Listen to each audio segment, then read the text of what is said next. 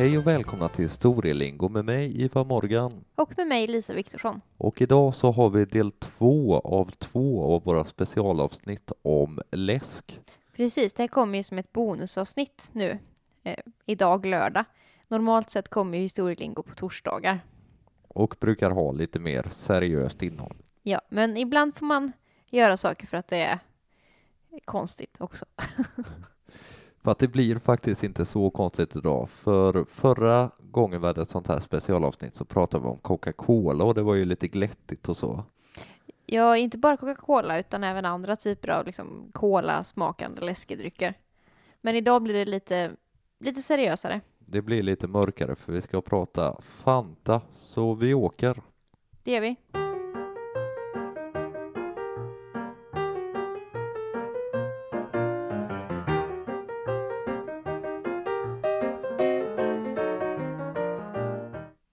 Har kikat lite på Fantans ursprung. Det har jag verkligen gjort.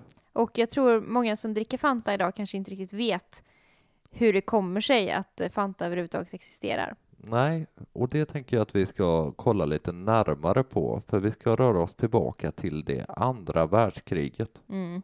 Och till Tyskland. Till Tyskland, ja, för Fanta är ju faktiskt tyskt, eller mm, ja, tredje riket rättare sagt. Precis. Coca-Cola hade funnits i Tyskland ganska länge, inte jättelänge, men ganska länge, från 1929. Det var då de etablerade sig. Mm. Och det blev ju en populär dryck. Ja, det blev ganska snabbt en populär dryck. Eh, 1929 så sålde man 6 000 flaskor. Det är ju inte jättemycket, men ändå ganska mycket om man tänker att det här var ju länge sedan och läsk var inte lika vanligt som det är idag. Nej, man behöver inte backa speciellt många decennier för att läsk inte alls ska ha den här, vad ska man säga, kvantiteten som den har idag.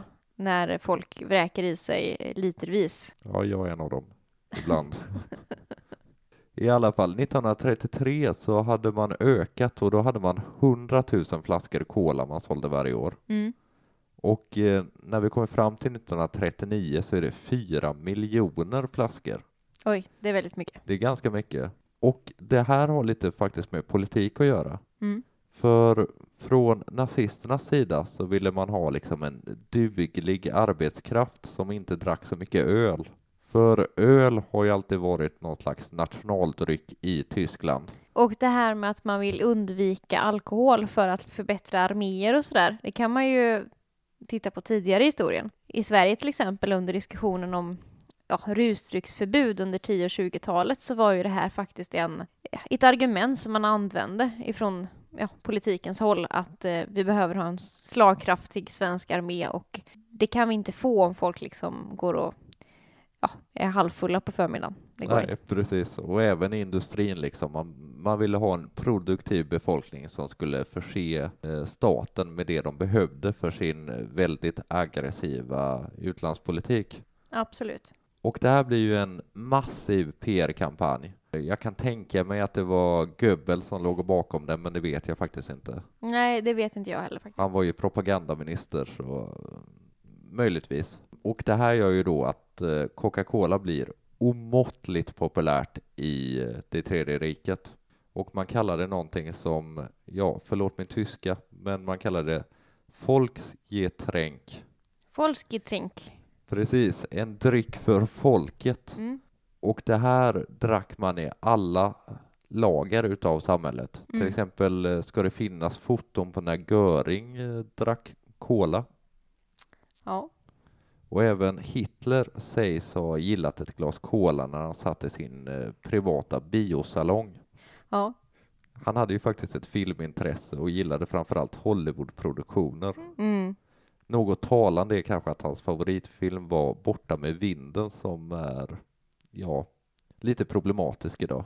Ja, precis så. Sen, men det, vi kanske ska nämna också att ju Hitler inte...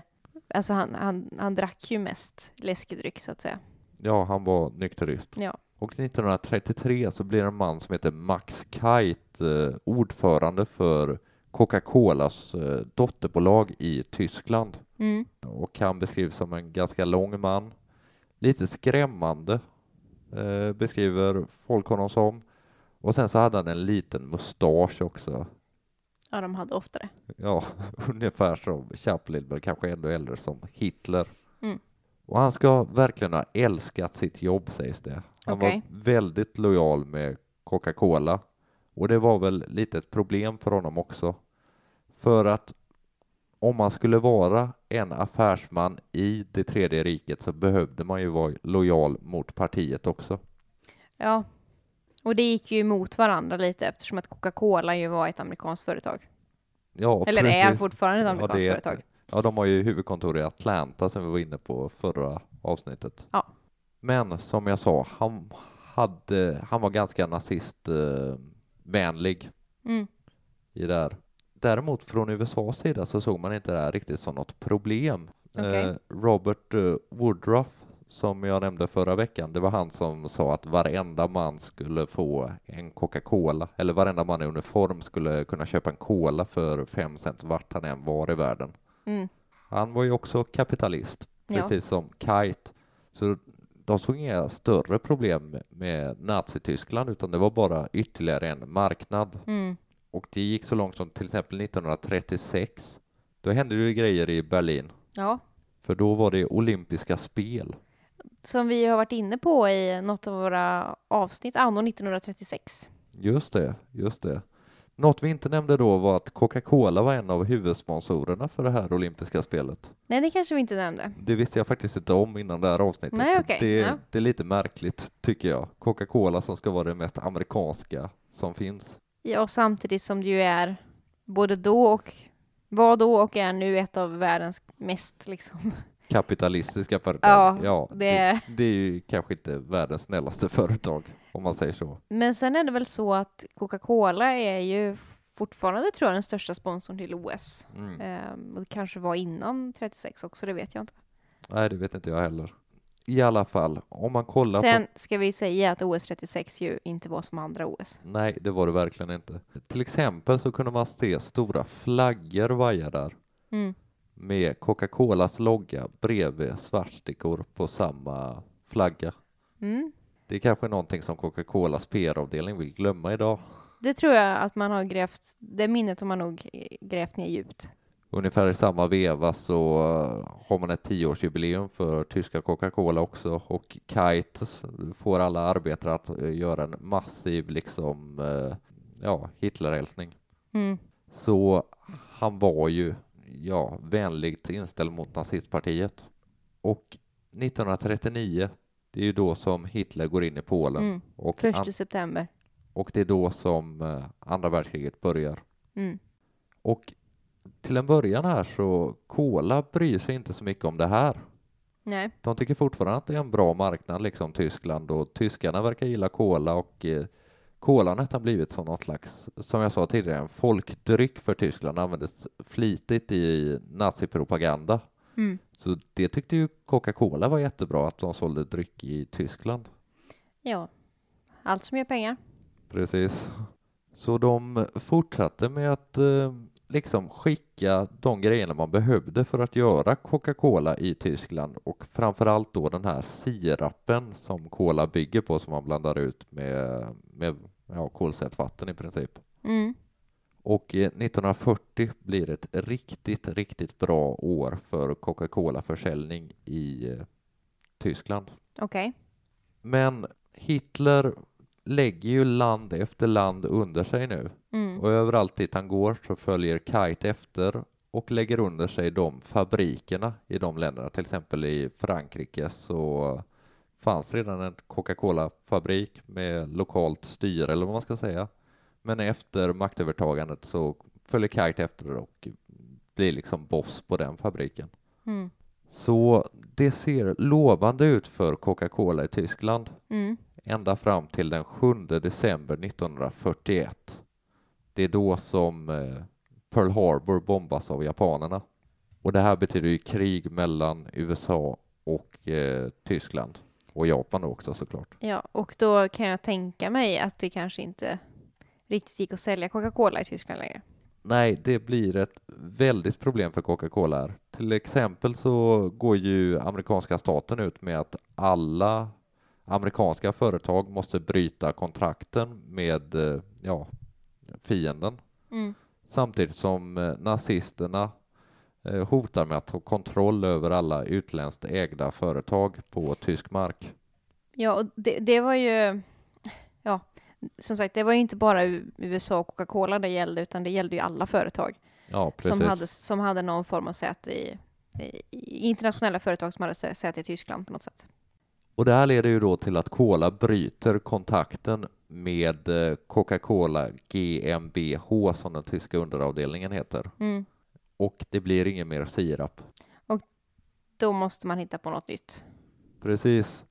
Kite var ju livrädd för att staten skulle komma in och ta hans fabriker, ta hans företag som han bossade över. Samtidigt som han var ju rädd för att gå bankrupt också. Han hade ju inget att sälja. Cola var det enda han gjorde. Nej, så han var helt enkelt tvungen att hitta på någonting, någonting som ersatte kolan. Och det här var ju inte helt lätt att hitta på en helt ny dryck. Nej, och särskilt inte tänker jag eftersom att Coca-Cola, eller den här kolasmaken, är ganska så unik. Precis, det, den bygger liksom på råvaror Mm. som inte finns i Tyskland. Nej. Och eh, jag tror säkert att idag skulle man kunna hitta på en väldigt god läsk i Tyskland. Men på den tiden så hade vi ju ransoneringspolitik i Tyskland, precis som ungefär överallt i Europa. Så är det ju generellt i krig, att eh, råvaror som behöver importeras, eh, det, det blir svårare att försörja sig helt enkelt. Mm. Och eh, Sverige som stod utanför andra världskriget är ju ett exempel på där, även om Sverige stod utanför kriget så var man ju drabbat ändå. Och en av de grejerna var ju att, att eh, man inte kunde importera, vilket visade sig att Sverige hade lite halvsvårt att klara sig eh, Helt på- själva. Helt själva. Fast det gick väl hyfsat under andra världskriget, kanske var mer påtagligt i Sverige under första världskriget och det faktiskt eh, mer eller mindre var svält i Sverige. Mm, precis. Där faktiskt människor svalt ihjäl. Ja, men under andra världskriget var det kanske mer lyxprodukter man fick avstå, till exempel kaffe. Ja, kaffe och socker och ja, lite så. Men eh, under första världskriget så var det liksom basala produkter som, eh, som eh, vetemjöl och potatis och liksom ägg och verkligen basvaror liksom. Men den här liksom stränga politiken skrämde inte Kite för han bestämmer sig för att skapa en dryck gjord på rester.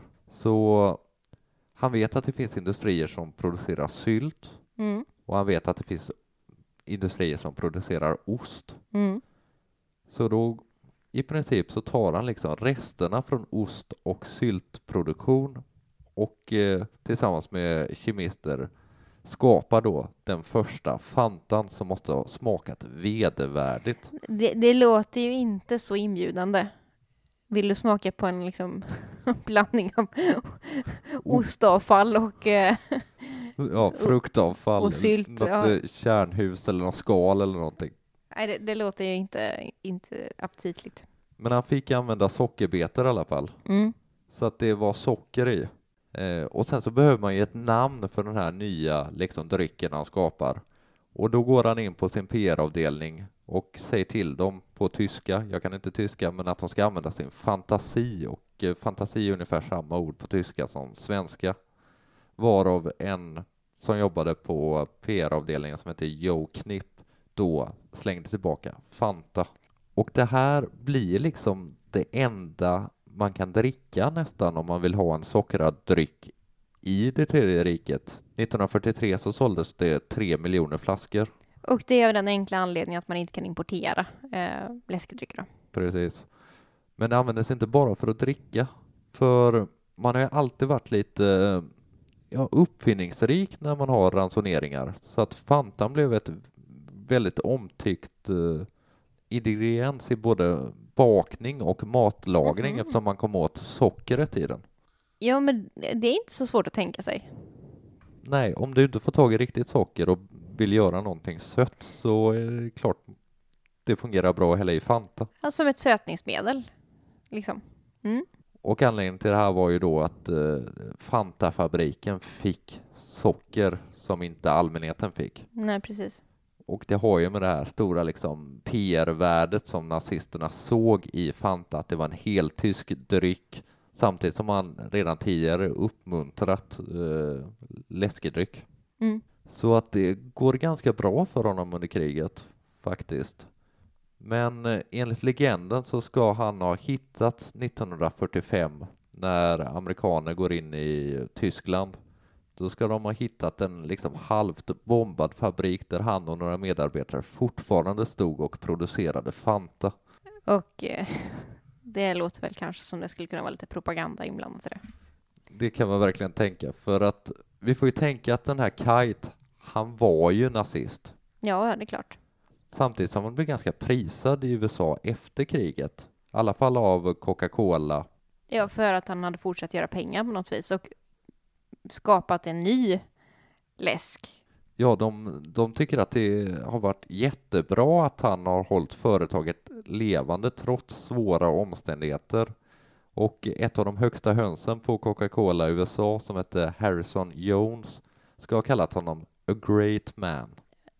De tackade honom så mycket så att de faktiskt gjorde att han fick ansvar för hela Coca-Cola Europa efter kriget. Oj.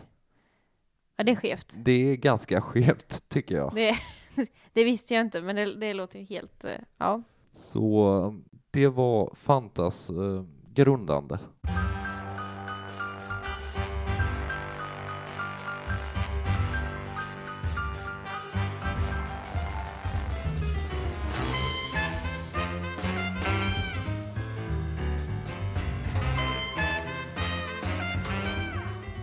Och sen när kriget tar slut då, 45, så eh, tar ju också Fantas liksom, historia, den, den går ju vidare. Ja, för man slutar ju göra Fanta samma år, 45, i alla fall den första versionen. Den första versionen av Fanta, som vi ska säga skiljer sig radikalt ifrån den Fanta som finns idag.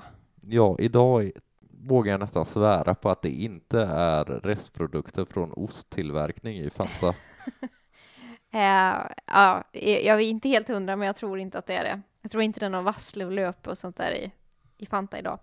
Men eh, idén med Fanta eh, var väl inte så dålig, tänker man på Coca-Colas huvudkontor. Och man köper rättigheterna till Fanta 1946 Mm. och eh, börjar tillverka. Men eh, den Fanta som man producerar i USA under den här, liksom under 40-talet, det är inte, den väldigt, skiljer sig väldigt mycket från dagens Fanta. Mm. Och eh, den, den var mer som ja, en fruktdryck. Tänk mer fruktsoda stil Ja, okej. liksom på den. Men eh, man hade liksom inte apelsinsmaken som ju Fanta är så förknippad med idag. Nej, det ska jag väl säga om den originalfantan i Tyskland också. Den var ju liksom fruktrester, Mm. men när man gick in i Holland så började man producera Fanta där också, men då hade man fläder som grundelement. Ja, så det var liksom, en, det var liksom så här, man tagit vad man haver läsk. Filosofi. Ja, precis. Och, det ska vi säga att det finns väldigt många olika smaker idag också. Eh, men en kul kuriosa när det gäller amerikansk Fanta, det är att de hade ingen apelsinsmak på 40-talet. Nej, Och apelsinjuice som ingrediens, det har de fortfarande inte i USA. nej okej. Det Eh. tror jag man har i Europa. Det har man i Europa. Det är ett, ett europeiskt påfund. Och vart kommer då det här att man ska ha apelsin i Fanta kan man ju undra. Och eh, det kom på 50-talet, 1955, Ja, okej. i eh, Neapel, Mhm. Italien. Så det, det är fortfarande den här man tager vad man haver filosofin. Och vad har man i Italien? Jo, man har mycket, men man har bland annat då färska, söta eh, apelsiner. Man skulle kunna tänka sig Fanta Oliv också. Inte så svalskande kanske. Kanske inte. Ganska motbjudande också faktiskt. Det får väl säga. Men eh, eh, jo, man har de här liksom, lokalproducerade apelsinerna. Och eh, man blanda i det här och man lanserar då Fanta Orange. Mm. Som ju är den som är vanligast i Sverige till exempel idag. Ja, det är det jag tänker på när jag tänker på Fanta. Ja. Men eh, den här liksom europeiska Fantan den lanseras i USA också 1958. Men man som sagt, man har skrotat, man har inte liksom ren apelsinjuice i. Nej, som, man då okej, hade i den, den, ja, som man då hade i den italienska versionen när man hade liksom fruktjuice. Och som man fortfarande har i den svenska versionen av Fanta idag till exempel. Och eh, när man ska lansera då liksom den här nya Fantan i USA så gör man det genom att spela på att det här är en europeisk Fanta. Ja, okej. Och eh, Nu var det ju Italien som man hittade på det här. Men man satsar på Frankrike i marknadsföringen och har liksom Eiffeltorn och grejer. Nej, inte. Eiffeltornet, Nej, men det är en, men, eh, eh, Côte d'Azur, det vill säga Provence och sånt kanske. Men man har, man har, man har basker och, och sånt på, på flaskan. Ja, okej. Och man liksom spelar i hela lanseringen på att det här är det hetaste i Europa. Och då måste vi tänka på att vid den här tiden, liksom efterkrigstiden, så är ju Europa är någonting ganska exotiskt för många amerikaner och det vågar jag nästan påstå att det fortfarande lite grann är. Ehm, På samma sätt som USA är ganska exotiskt för många europeer. Precis, det, det finns ju ett ömsesidigt Mm. förhållande där. Kan man väl säga. Men i Sverige då? Sverige är lite efter. Ja, okej. Precis som med kolan. Ja, fast inte lika efter. Men som vi var inne på förra veckan så var ju Coca-Cola lanserades inte i Sverige förrän 1953. Nej, För att man hade haft en lagstiftning, Som- mot koffein. precis, eh, och eh, ko- koffein och fosfor. Och ehm, så, så man var ju väldigt långt efter. Men eh, när det gäller Fanta så var man inte lika långt efter, för 1965 så lanserades den första Fantan i Sverige. Okej. Och i Sverige är det ju Fanta väldigt förknippat med en apelsinläsk. Mm. Men det finns ju många andra smaker. Det finns i Sverige också olika smaker och det finns light-version och sådär. Vet du hur många smaker det finns i världen? Nej, inte den blekaste. Drygt 200 olika Fanta-smaker. Det är ganska många. Det är väldigt många. Jag har svårt att liksom ha fantasi nog tror jag för att komma på 200 olika läsksmaker. Men eh, det finns 200 och eh, det allra vanligaste är ju då liksom citron eller apelsin. Eh, Mm. smak, liksom syr, syrliga frukter. Jag berättade om när man lanserade den nya Fantan i USA. Att man spelar mycket på liksom Europa. Europa och liksom europeisk romantik. Jag tänkte vi ska prata lite mer om PR och reklam kring Fanta. Ja, okej. Men vi ska hoppa till Europa och tillbaka till Tyskland. Mhm. För 2015 så firar, Ja, det tog det vara 75 år då. Då firar man 75-årsjubileum i Tyskland. Och eh, det här vill man ju, när det är jubileum så vill ju företag ofta liksom blåsa upp det för att ja, sälja mer helt enkelt. Det låter inte som en jättebra idé med tanke på att det var Coca-Cola Tyskland som kom på det här i, i samklang med Nazityskland. Nej, bara där kan, jag, kan man ju liksom stanna upp att är det rimligt att fira ett 75-årsjubileum för någonting som Nazityskland har kommit på? Nej. Många skulle nog säga nej. Så tänkte man inte på Fanta i Tyskland. Utan man gör då en reklamfilm okej. eh, där det är mycket så här, du vet, tårta och kalasstämning och det står 75 år överallt eller, eh, så, eller Jare. Och ehm, så. Men det räcker liksom inte där utan man, man trampar i klaveret rätt ordentligt.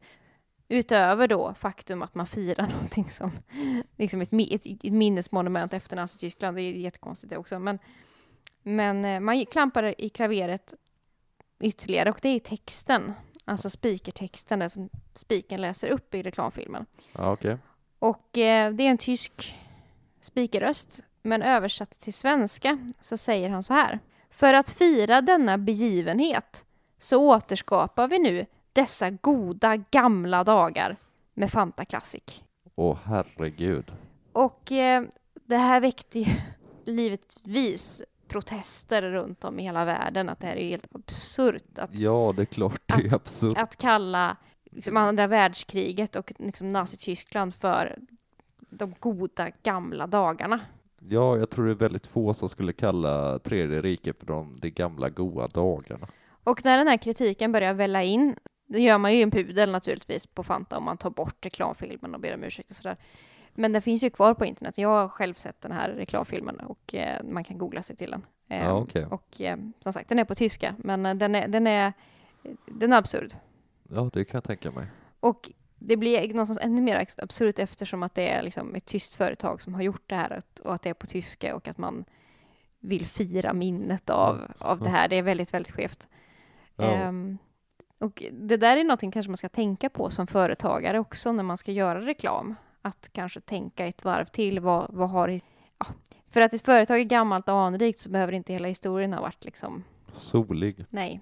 Eh, Så, så det, det gjorde man, trampade man i klaveret väldigt mycket och det var ju liksom runt om i hela världen som kritiken kom. Mhm. Och eh, till exempel den kända kocken Jamie Oliver, han gick ut i, i media och hånade Fanta och sa bland annat att eh, liksom, från och med nu så kommer bara Fanta vara förknippat med svastikan och eh, nazism då.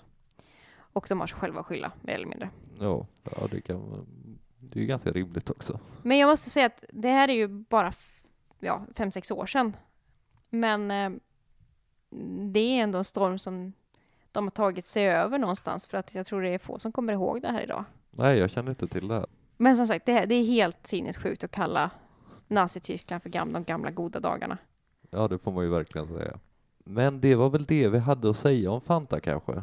Ja, jag tror inte det finns så mycket mer att tillägga. Det var intressant att göra de här två läskavsnitten. Ja, det, jag trodde det skulle bli lite eh, trivialt, vilket det kanske blev också, men i alla fall det här andra avsnittet var superintressant. Ja, det är det, för att det, är också om hur, hur varumärken kan användas i både i krig men också i, liksom, i politiska syften. Mm, Absolut. Att, ehm, och, och att jag tror få tänker på det idag när man dricker Fanta, att, det är varifrån det kommer. Det är, det är, väldigt, ja, det är väldigt långt ifrån barnkalas. Ja, det får man ju verkligen säga. Så, ehm, Men Ja. skulle ni vilja att vi gjorde mer sådana här måltidshistoriska avsnitt så av en e-mailadress? Ja, och om kanske det är till och med så att ni skulle vilja ha mer läskhistoria så kan man ju också höra av sig för att vi kan gärna göra fler. Det finns mycket läsk. E-mailadressen är historielingo.gmail.com och sen så har vi en Instagram också. Och där heter vi Historielingo. Och där får ni gärna följa oss. Och med de orden så får vi önska er en bra vecka så hörs vi redan på torsdag igen med ett ordinarie avsnitt. Ja, då blir det ett helt vanligt eh, Historielingo-avsnitt. Ha det bra Therese. Ha det gott! Hej. Hej.